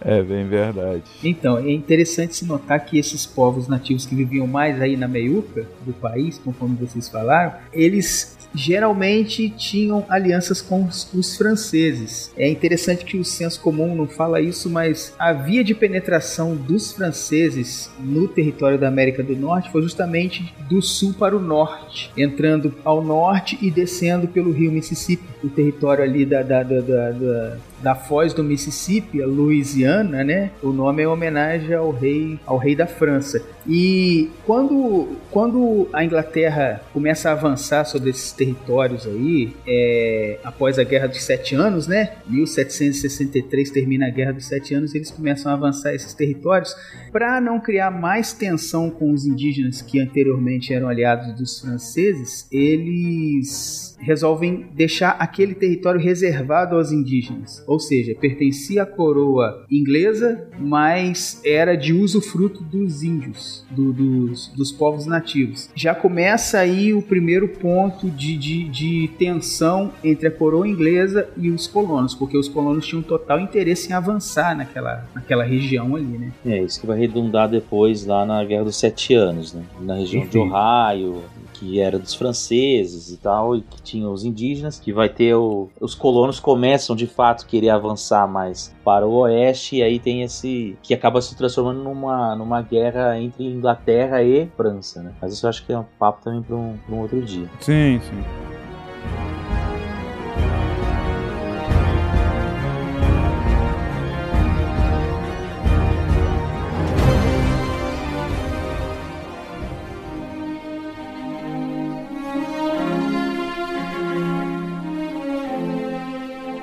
Anderson comenta aí justamente sobre essa interação ah, que os colonos vindos da Inglaterra começam a ter não só com os indígenas, mas com indígenas que têm alianças com franceses. Inclusive, quando o próprio Anderson comentou um pouco antes que uma das barreiras para a expansão inicial das colônias inglesas eram não só é, é, acidentes geográficos, né, ah, como também a própria colonização francesa que se dava basicamente por toda a extensão do rio Mississippi. E gente, o rio Mississippi é um negócio espetacular. para você que, que nunca ouviu histórias ou, ou entende a Constituição, eu sugiro fortemente que você pegue. Eu tava fazendo isso agora há pouco, né? Eu tinha feito isso há um tempo atrás, mas eu acho muito divertido. Pega um Google Maps da vida, é, acha a foz dele, que fica ali no uh, sudoeste, no, no, perdão, do sudeste dos Estados Unidos, no estado uh, ali na, na, na Louisiana. É, pega ele e aí você vai achar, é bem grande a foz dele. E começa a ir de trás para frente. Rapaz, é um rio que corta praticamente é, é, toda a, a, zona ocidental dos Estados Unidos, de cima a baixo. E que tem. É, é um rio gigantesco. E é gigantesco também em sua história. E como disse aí o Anderson, a, a colonização francesa ela se inicia e se estabelece ali na América por conta do rio Mississippi. Mas, gente, a gente comentou que a Inglaterra do século século XVI, XVII estavam é, nessa ebulição, mas a França é ainda um reino que está aí sob a égide do, do Sacro Império, né? É um, é um reino extremamente religioso, é um reino com, de um catolicismo bastante uh, respeitável, né? Uh, e também com um rei uh, absolutista muito claramente definido. Como que a França vai ao mar, de fato? Como se dá essa colonização por parte do Estado francês? A França se lança mais ou menos na mesma época que a Inglaterra. Porque, assim, é, você tem a, a, negação do Tratado de Tordesilhas novamente, né? É, e querendo ou não, a França é uma potência marítima ainda. Assim como suecos vieram para a América, né? Neerlandeses vieram. Claro que a França vai também querer tirar o seu naco. É, é só lembrar da experiência, claro, isso vai se dar tempo depois. Mas é só lembrar da, da experiência da França Antártica aqui no Rio de Janeiro, né? Que não vai dar certo. E depois se concentra forças aí sim no norte. Mas assim, a França nessa época tem que lembrar, ela vai entrar numa, numa treta gigante que são as tais das guerras religiosas. E aí, novamente, a religião servindo como combustível para um movimento de saída. Não necessariamente de expansão, mas dessa colonização. Você vai ter a questão, é, principalmente a partir da reforma religiosa, na qual você terá reis católicos, fervorosos católicos, que vão começar a perseguir os protestantes, os calvinistas franceses, que ficarão conhecidos pelo termo de huguenotes. Hum. É, e aí você tem uma ligação muito próxima também é, com a Itália, que recém havia passado, né, ou que estava passando, melhor, pelo Renascimento. Ele vai te dar uma, uma visão um, humanista da coisa, né? E isso acaba se tornando uma pedra no sapato para os reis. Então, esses huguenotes passam a ser perseguidos e eles encontram abrigo na América também, né? Ao norte da onde é, os ingleses chegaram, na região não por acaso vai ser chamada de Nova França, né, do Canadá. Uhum. Você vai ter um período de, se eu lembro de cabeça, de guerra religiosa é, de quase 30 anos, ou um pouco mais de 30 anos. Então não é algo que acontece hoje e não, é tem um tempo de um lapso temporal considerável, né? Uhum. Então, ao longo de 30 anos aí, durante esse final de século XVI, ante questões religiosas também no seio da França, uma população acaba sendo é, convidada a se retirar, né? Acaba indo, indo buscar outros lugares em que eles podem professar a sua forma de fé católica, diferentemente dos católicos que venceram, vamos colocar assim. E você também, no início, tem essas expedições é, de reconhecimento, né? Da mesma forma como é, o Walter Riley foi deslocado, você vai ter expedições francesas que vão aparecer pelo litoral para ver qual é, qual é, qual foi. Uhum. E aí junta-se a fome com a vontade de comer, né? Você tem de fato uh, um, uma aproximação cada vez maior ao território e aí um, um, lugar em que esse povo deslocado pode fixar residência para poder viver e professar sua fé de forma mais independente. É... Bom, bom, então a gente tem aí o, o início da colonização francesa no século XVI. Uh, como disse o Will uh, e antes também o próprio Anderson, é, eles acabam chegando, é, é, eles têm uma, uma, uma, Eles acabam utilizando bastante o Mississippi como forma de, de ir uh, descendo, né, do, do norte, uh, de onde é o Canadá, até chegar ao Golfo do México ali. Mas como que se dá efetivamente? Digo, é também em ondas, como no caso americano, e, e o porquê das 13 colônias? Ou não? É, é, é alguma coisa que vem mais do Estado? Estado e que acaba de fato se fixando dessa forma. É, tem alguma diferenciação aí para a colonização inglesa? Você vai ter, por exemplo, a presença dos jesuítas, uhum. que vão fazer esse serviço que praticamente não existia nas 13 colônias, que é da cooptação e doutrinação dos nativos, né? Uma coisa similar ao que houve aqui. Mais ou menos, é. Uhum. E, e eles acabam tendo, então, um papel importante no próprio processo de colonização daquelas, daqueles novos povoados. Daquela região região, sim, região. exatamente. E, e, e, aquela região a gente tá falando aí do que hoje é o Quebec, né? Quebec, uhum. principalmente. Uhum. Que até hoje é um local onde se fala o francês, né? E que tem uma, uma diferenciação bastante clara pro restante do Canadá, né? Inclusive alguns movimentos separatistas históricos de, de, dessa província.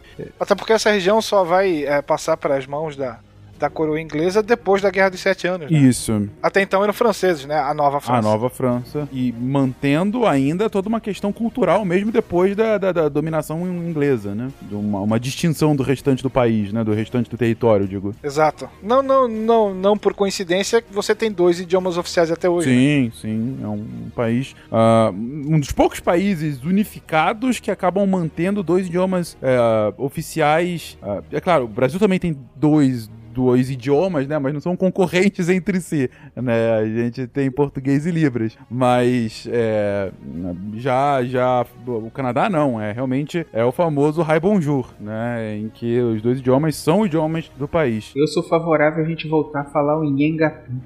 O português Nhengatu, por que não, né? por que não, né? Sempre uma possibilidade. É, e assim, e, e o território é, é, isso, né? Assim, não é só, é, não é só o Canadá né? Assim, Nova Orleans, não se chama Nova Orleans à toa, né? Sim. É, então, assim, mesmo depois da Guerra dos Sete Anos, que esse território passa para Inglaterra, onde é o Quebec, que você mencionou, né? Onde hoje é o Canadá. Inclusive, tem uma piadinha entre os, os, os americanos que estudam independência que falam de quem que é a culpa da independência. A culpa é do Canadá, como o South Park já ensinou, né? Tudo é culpa do Canadá. e, mas aí você tem uma outra faixa de terra que continua sendo de posse do, do Canadá, do Canadá, da França, né? Que é essa, essa região da Louisiana, que depois vai ser também, já que você gosta dessa história, vai ser comprado pelos americanos, né?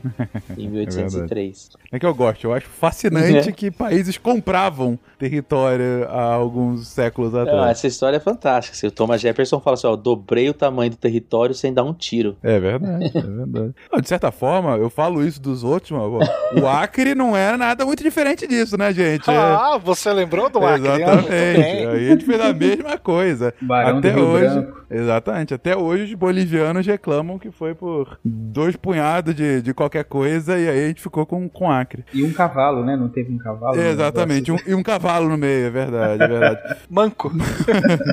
Mas então a gente tá falando aí de um território que é uh, mais ou menos, é, não é todo, né? Mas é parte do Quebec, né? O Quebec mais uh, marítimo, né? Uh, e, e, e, toda a extensão, todo esse corpo hídrico, né? Se vocês forem pegar qualquer mapa ali do, da América do Norte, gente, vocês vão ver que nessa região ali ao sul do Canadá, na verdade fica ao, ao sudeste do Canadá, nordeste dos Estados Unidos, né? Você tem aí grandes corpos hídricos, né? Que são chamados dos grandes lagos, né? Que, que é o Lago Michigan, que é o mais famoso deles, né? Mas tem o Lake Superior ali também já no, na, na, divisa. Uh, mas são grandes corpos hídricos que estão mais ou menos nessa meiuca, que é o sul de Ontário e aí perto de Michigan, de Wisconsin e tal. Mas é, é, saindo deles para os dois lados, tanto para o Canadá quanto para os Estados Unidos, você tem outros corpos hídricos que se conectam, né? Então você acaba tendo meio que um contínuo que começa é, no que hoje é o Quebec, né? A, a, cidade de Quebec. Quebec é tanto uma província como uma cidade, tá, gente?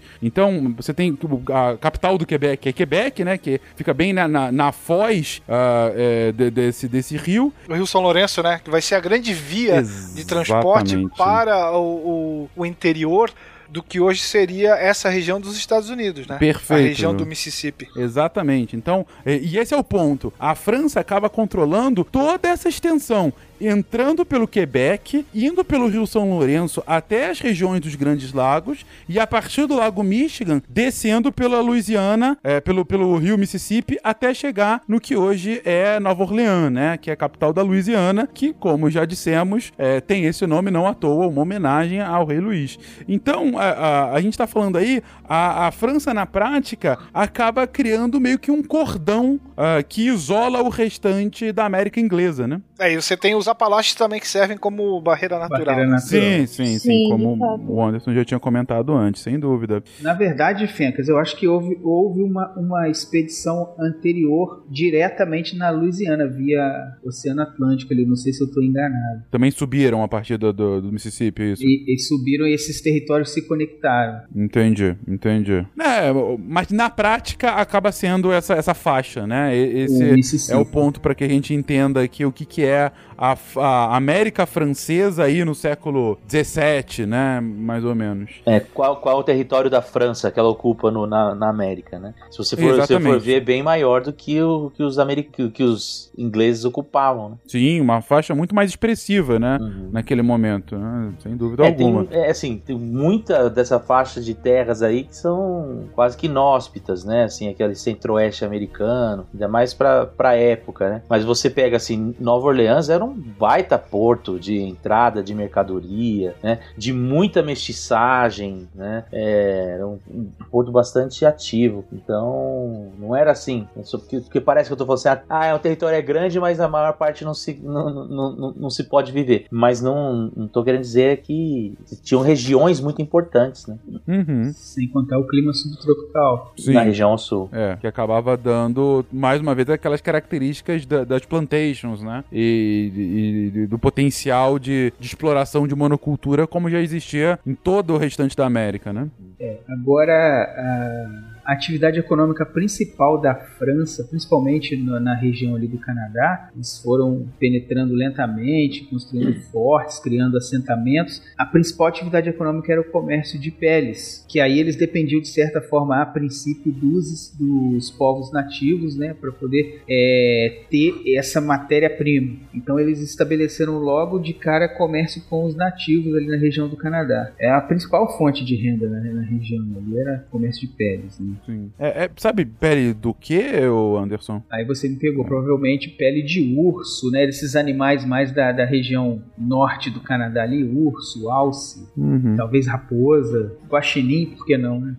guaxinim, talvez. O Daniel estava caçando, acho que era um, um alce, se eu não me engano. Eu realmente, eu sempre ouvi essa questão das peles, mas eu, ok, mas de que? Tem tanta coisa ali? É, mas beleza. Esse comércio de peles tinha uma grande aceitação na Europa, então era um produto extremamente procurado, o que vai fazer com que as próprias relações de uh, franco-americanos, franco, fran, é, franco-americanos, né? Sei lá, os que já estavam na América, os franceses, é, estreitem laços com os nativos, buscando é, um comércio cada vez mais intenso em relação a isso, porque era extremamente lucrativo. Uhum, uhum. E não à toa, então, esse, essa colonização mais bem acentuada justamente nessa região que hoje é o Quebec, né? Em que o Quebec acaba sendo o porto para escoar esse, essa, essa produção de pele, né?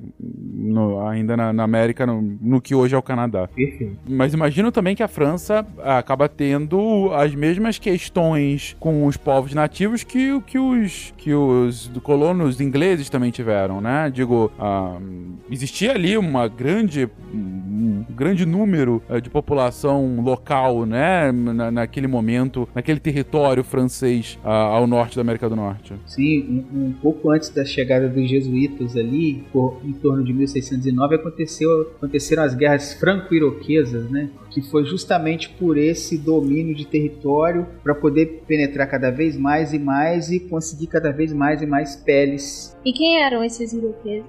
Iroqueses era a tribo nativa ali do, do, da região central do Canadá, né? Sim. No caso, eu acho que era um, um pontinho que talvez fosse também elucidativo para essa questão das guerras iroquesas. É que nesse período, os iroqueses eles se comportam como se fosse uma espécie de nação, entre aspas. Então tem vários povos que vão compor no, nas especificações, incluindo o, os Mohawks. Uma confederação, Sim. né? Isso, é, é. É porque eu, eu pensei no termo nação, mas não era isso, exato confederação. É uma confederação, exatamente. Uma confederação de diversos povos, que também é um dos motivos pelos quais essas guerras vão ser tão é, complicadas, do ponto de vista de ter grupos diferentes de nativos se juntando em torno de, é, dessa problemática. Uhum.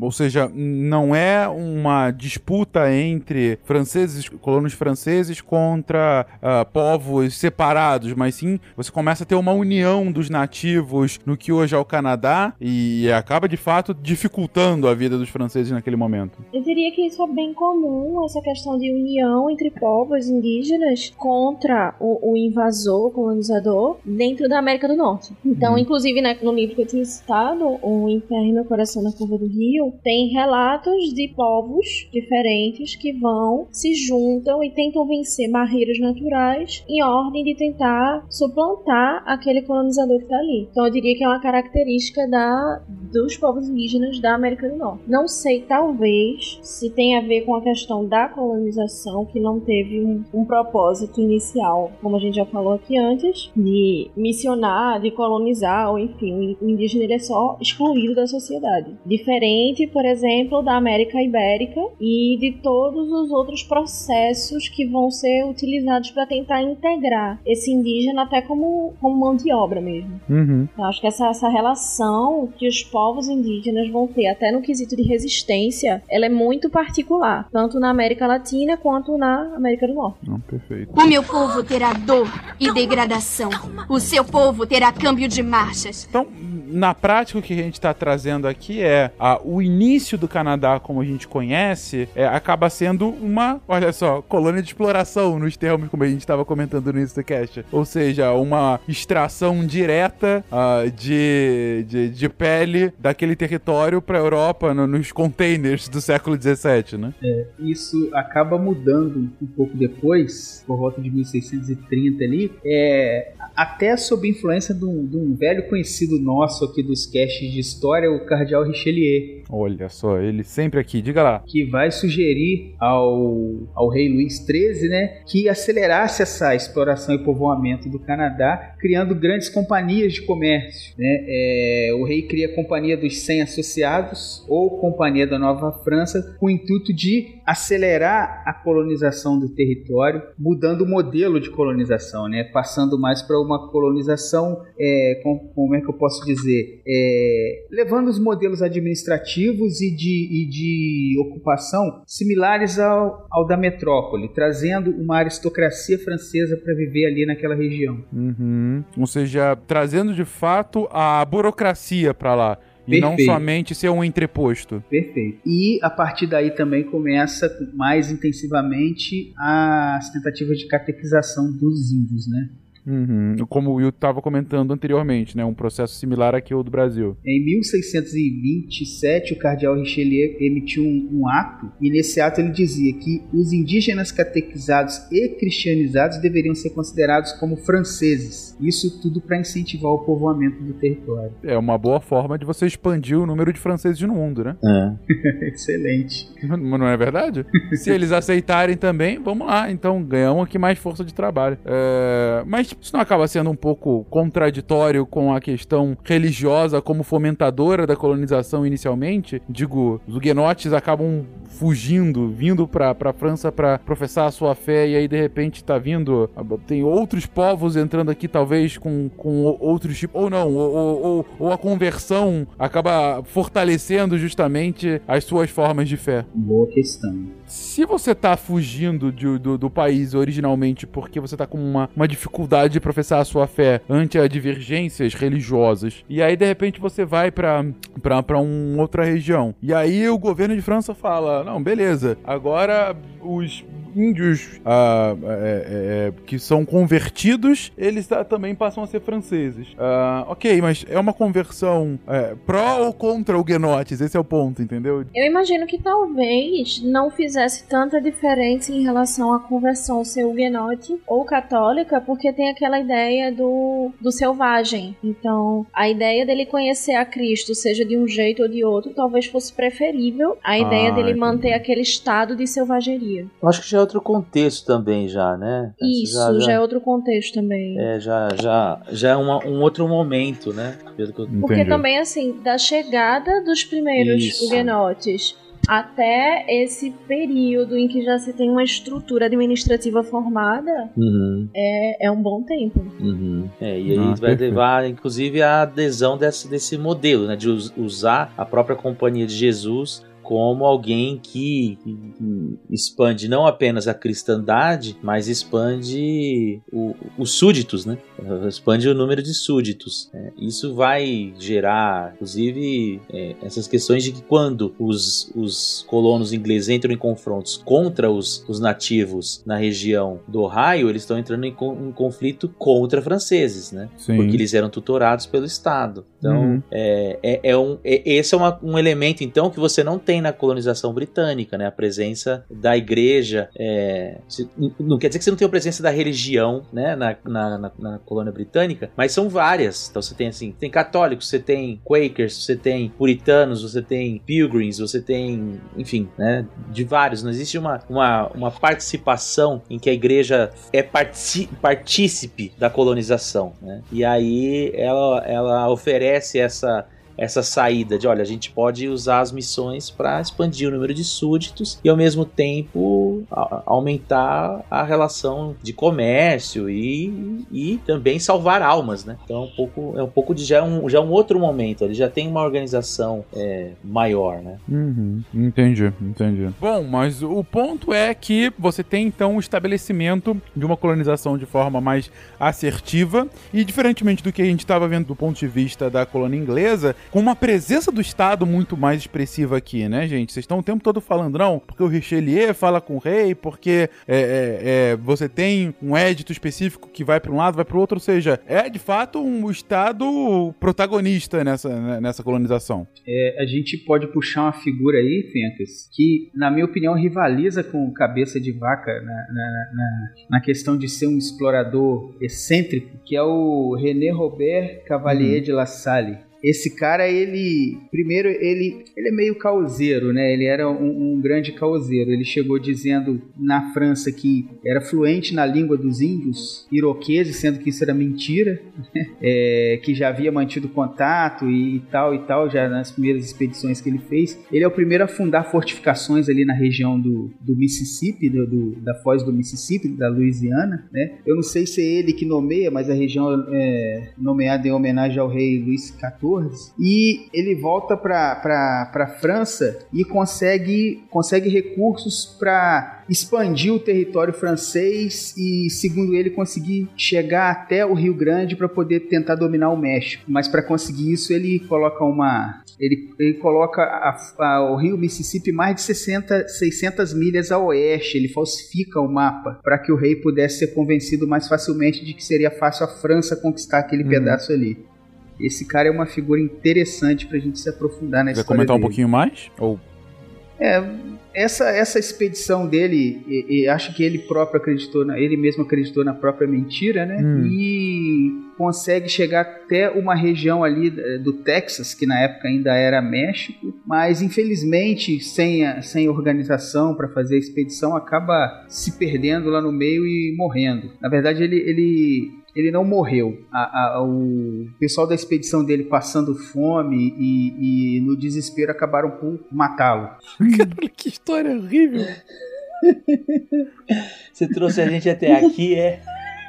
É, porra, estamos aqui no meio do nada, um monte de índio em volta. É, vai morrer, safado. Você falou que conhecia isso aqui, que isso aqui você conhecia com a palma da sua mão.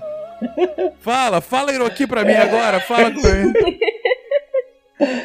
É, Inclusive, é, tem aqui uma citação da The Canadian Encyclopedia dizendo que o que era estranho é, era os seus homens não terem matado muito tempo antes.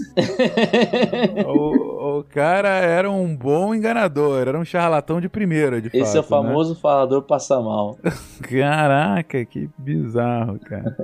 Mas beleza. Mas independente dele, o que a gente tá vendo aí, de fato, é esse, esse estabelecimento bastante bastante claro da, das colônias francesas também a, mais ao sul agora da América do Norte, né? Como a gente comentou aí, a, a, Louisiana como talvez um, um ponto fundamental para escoar qualquer tipo de produção uh, ou extração francesa. E, e, e o mapa que o ouvinte deve ter nesse momento, então, é as colônias francesas, por um lado, nesse arco, né, que vai do Quebec até a Louisiana, passando pelos Grandes Lagos lagos, né? Com duas frentes fundamentais uh, de, de, de, de, ganho de dinheiro, né? Ou seja, a extração de pele mais ao norte e já as primeiras produções uh, por plantation ali na, na região do, do, do, sul dos Estados Unidos, né? Louisiana, Mississippi e tal. Uh, e ao mesmo tempo, o estabelecimento cada vez mais preciso, né? Nesse momento ali, final do século XVII, início do século XVIII, a gente tá falando aí já da consolidação das 13 colônias colônias, né? Você já tem as 13 colônias efetivamente fundadas uh, e,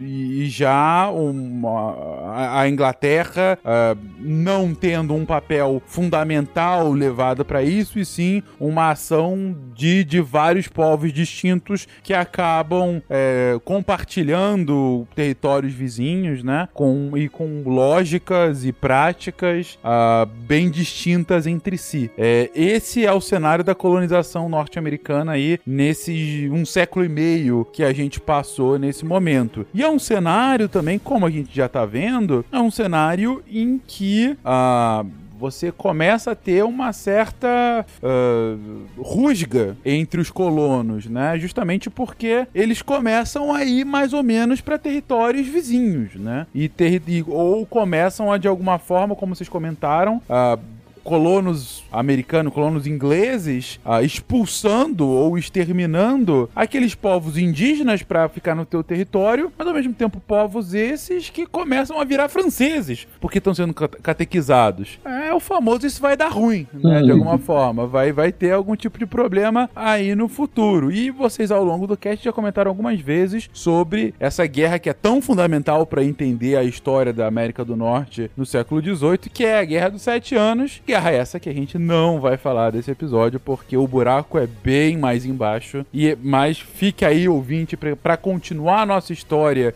e chegar efetivamente à independência dos Estados Unidos, a continuação da história do Canadá, a, a continuação da história de Inglaterra e França na Europa e todas as consequências que elas vão ter a partir daí, a gente deixa para um próximo cast. Queridos, palavras finais sobre a colonização anglo-francesa nas Américas? Um tópico aí que a gente vai precisar entrar também no próximo papo sobre a colonização da América é a escravização de africanos na América do Norte, né? Que teve lá as suas diferenças do que aconteceu aqui na nossa, na nossa América do Sul. Uhum. E principalmente é, enfatizar bem essas diferenças, porque são justamente elas que fazem com que a gente tenha uma configuração, por exemplo, com relação à identificação e combate do racismo tão diferente diferente nos dois países. Uhum. Porque é reflexo direto de como o Estado lidou com a questão do, dos cativos. Perfeito. Ponto fundamental que vocês trazem, gente, e fica aqui como um registro. A gente falou de toda essa história inicial da colonização anglo-francesa nesses nos séculos 16, 17, início do 18, e é impossível falar disso sem mencionar o papel que tem a escravidão nesse momento.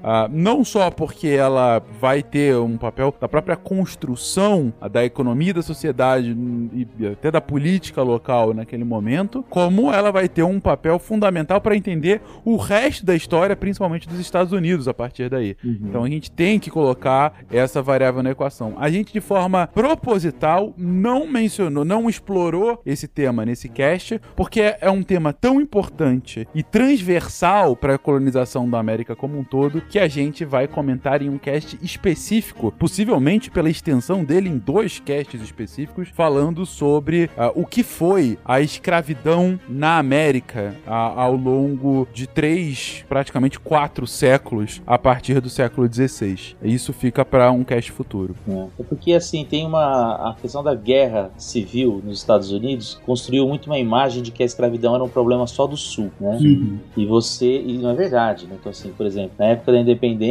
você tinha aproximadamente 14% da população de Nova York era negra, né? era formada por afro-americanos, numa época não existia afro-americanos. Né? Mas é, então, e a ideia de que também o racismo é um problema do Sul, né? E a gente está vendo nos últimos eventos que não, né? Wisconsin e Minneapolis não ficam no Sul. É, então, é, isso de fato merece um, um cast específico e tratar as particularidades, né? Como essa memória também foi construída em torno da escravidão. É, e, e, isso também, né? Assim, como, é, é, como você bem mencionou, sem, sem o trabalho e a exploração do trabalho dessas pessoas pessoas, muitas das riquezas do sul, como o Anderson lembrou, jamais seriam produzidas. Acho que é bom reforçar, o Marcos já tinha comentado, aquela imagem dos peregrinos brancos, protestantes e tudo mais, né? Isso não condiz com a maior parte da realidade do que foi a colonização é, do norte da América. Nós tivemos várias levas, nós tivemos criminosos sendo enviados para cá, prostitutas,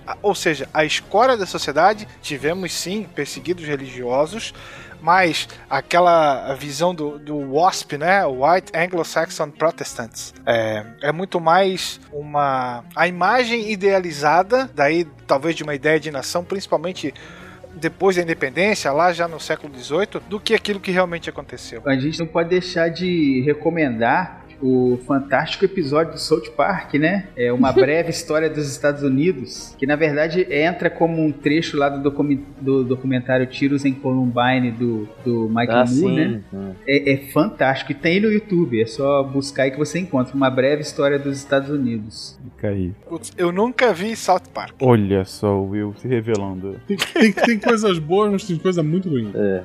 Uma representação muito boa. Que o Dia da Ação de Graças, em teoria, é uma representação do que aconteceu com os peregrinos e os indígenas. Uhum. No filme histórico, a família Adams 2, a Vandinha na encenação do colégio, junto os nerds excluídos para ser os indígenas.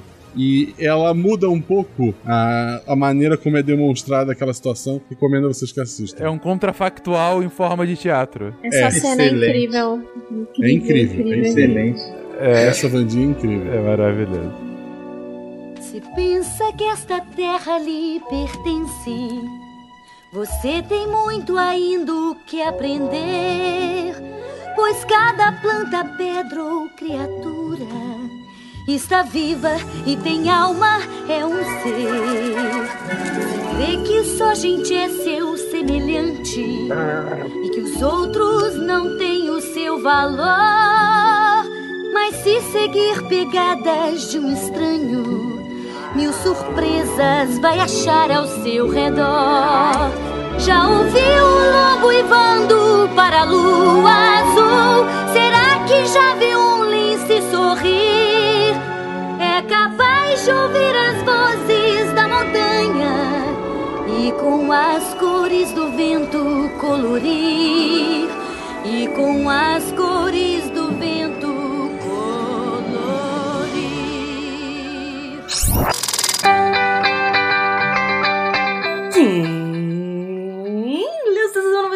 vai fechar? Eu li! Que maravilha, anime! O que, que você achou dos textos dessa semana? Ai, eu achei assim, muito bom, muito bom mesmo. Gente, os textos estão incríveis essa semana, incríveis! Segunda-feira a gente começa com uma resenha do Rodrigo Braga, a resenha do livro Da Minha Janela. Eu vou dizer que eu quase quero que o Rodrigo escreva resenhas pra mim assim toda semana, porque é uma delícia, uma delícia, uma delícia ler as resenhas do Rodrigo. Então corre lá pra ver Da Minha Janela. Ah, Terça-feira, anime. Terça-feira teve assim um texto muito legal do Lenny Machado, porque assim, o Lenny fala de comida, né? Então é bom. Não é só isso, gente. O Lenny traz pra gente os top 10, as top 10 notícias do ano de 2020 sobre comida. O que, que aconteceu nesse ano maluco de 2020 envolvendo comida. Então tá muito, muito interessante. É uma retros- retrospectiva, uma retrospectiva muito interessante da cultura alimentar, que é o tópico que ele aborda aqui com a gente. Muito, muito bom. Obrigada, hein, Lenny? Ahn, Quarta-feira, anime. Quarta-feira teve. Era sua vez de falar, você sabe, né? Não era minha, não. Mas tudo bem, vamos lá. Ahn, Quarta-feira teve texto da Bruna Dier. Bruna Dier escreveu assim: colaborar ou competir. Quero os dois e ao mesmo tempo. Ela quer muita coisa, né? Assim. Gente, o texto da Bruna tá muito legal. Eu nunca tinha ouvido falar em competir. Você já ouviu falar em competir em vez de competir? Tá muito, muito, muito, muito interessante. É um conceito que eu não conhecia, adorei. Quinta-feira teve texto do Felipe Augusto.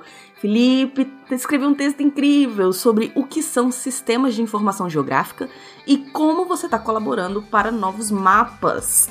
Também outro assunto que eu nunca imaginei que eu fosse ler, que eu nunca parei para pensar e achei interessantíssimo. Sexta-feira. Sexta-feira, agora deixa eu falar, né, também. Sexta-feira teve texto do maravilhoso Léo Souza. Ele trouxe a parte 5 dessa série de textos que ele escreve aí, que é Cura Quântica. O princípio da incerteza, parte 1. Gente, o Léo. Léo, primeiro, te amo, Léo. Salvou minha semana de texto. Segundo, ah, o texto. esse- na verdade, toda essa série de texto de cura quântica dele é incrível. Se você nunca leu, corre lá para ler os textos sobre mecânica quântica do Léo. Dessa vez ele fala sobre o princípio da incerteza de Heisen. Ai meu Deus, já esqueci o nome do cara. Enfim, Heisenberg, Heisengard, Heisen. whatever. E é isso, gente. Todos esses textos você encontra onde, Nimi? No www.deviante.com.br Isso aí. E se você tem interesse em se tornar um redator deviante, é só mandar e-mail para contato@scicast.com.br. Como eu tenho falado ultimamente, a gente está buscando uma maior diversidade para o portal. Então, se você é da área de artes, se você é da área de teatro, música, artes plásticas, vem falar com a gente, vem falar com a gente que a gente tá te querendo, beleza? Aqui é a Debbie Cabral, editora do portal Apagando a Luz da Torre Deviante. E o Nime! Este programa foi produzido por Mentes Deviantes. deviante.com.br. Este programa foi editado por Tapcast. Edições e Produções de Podcast.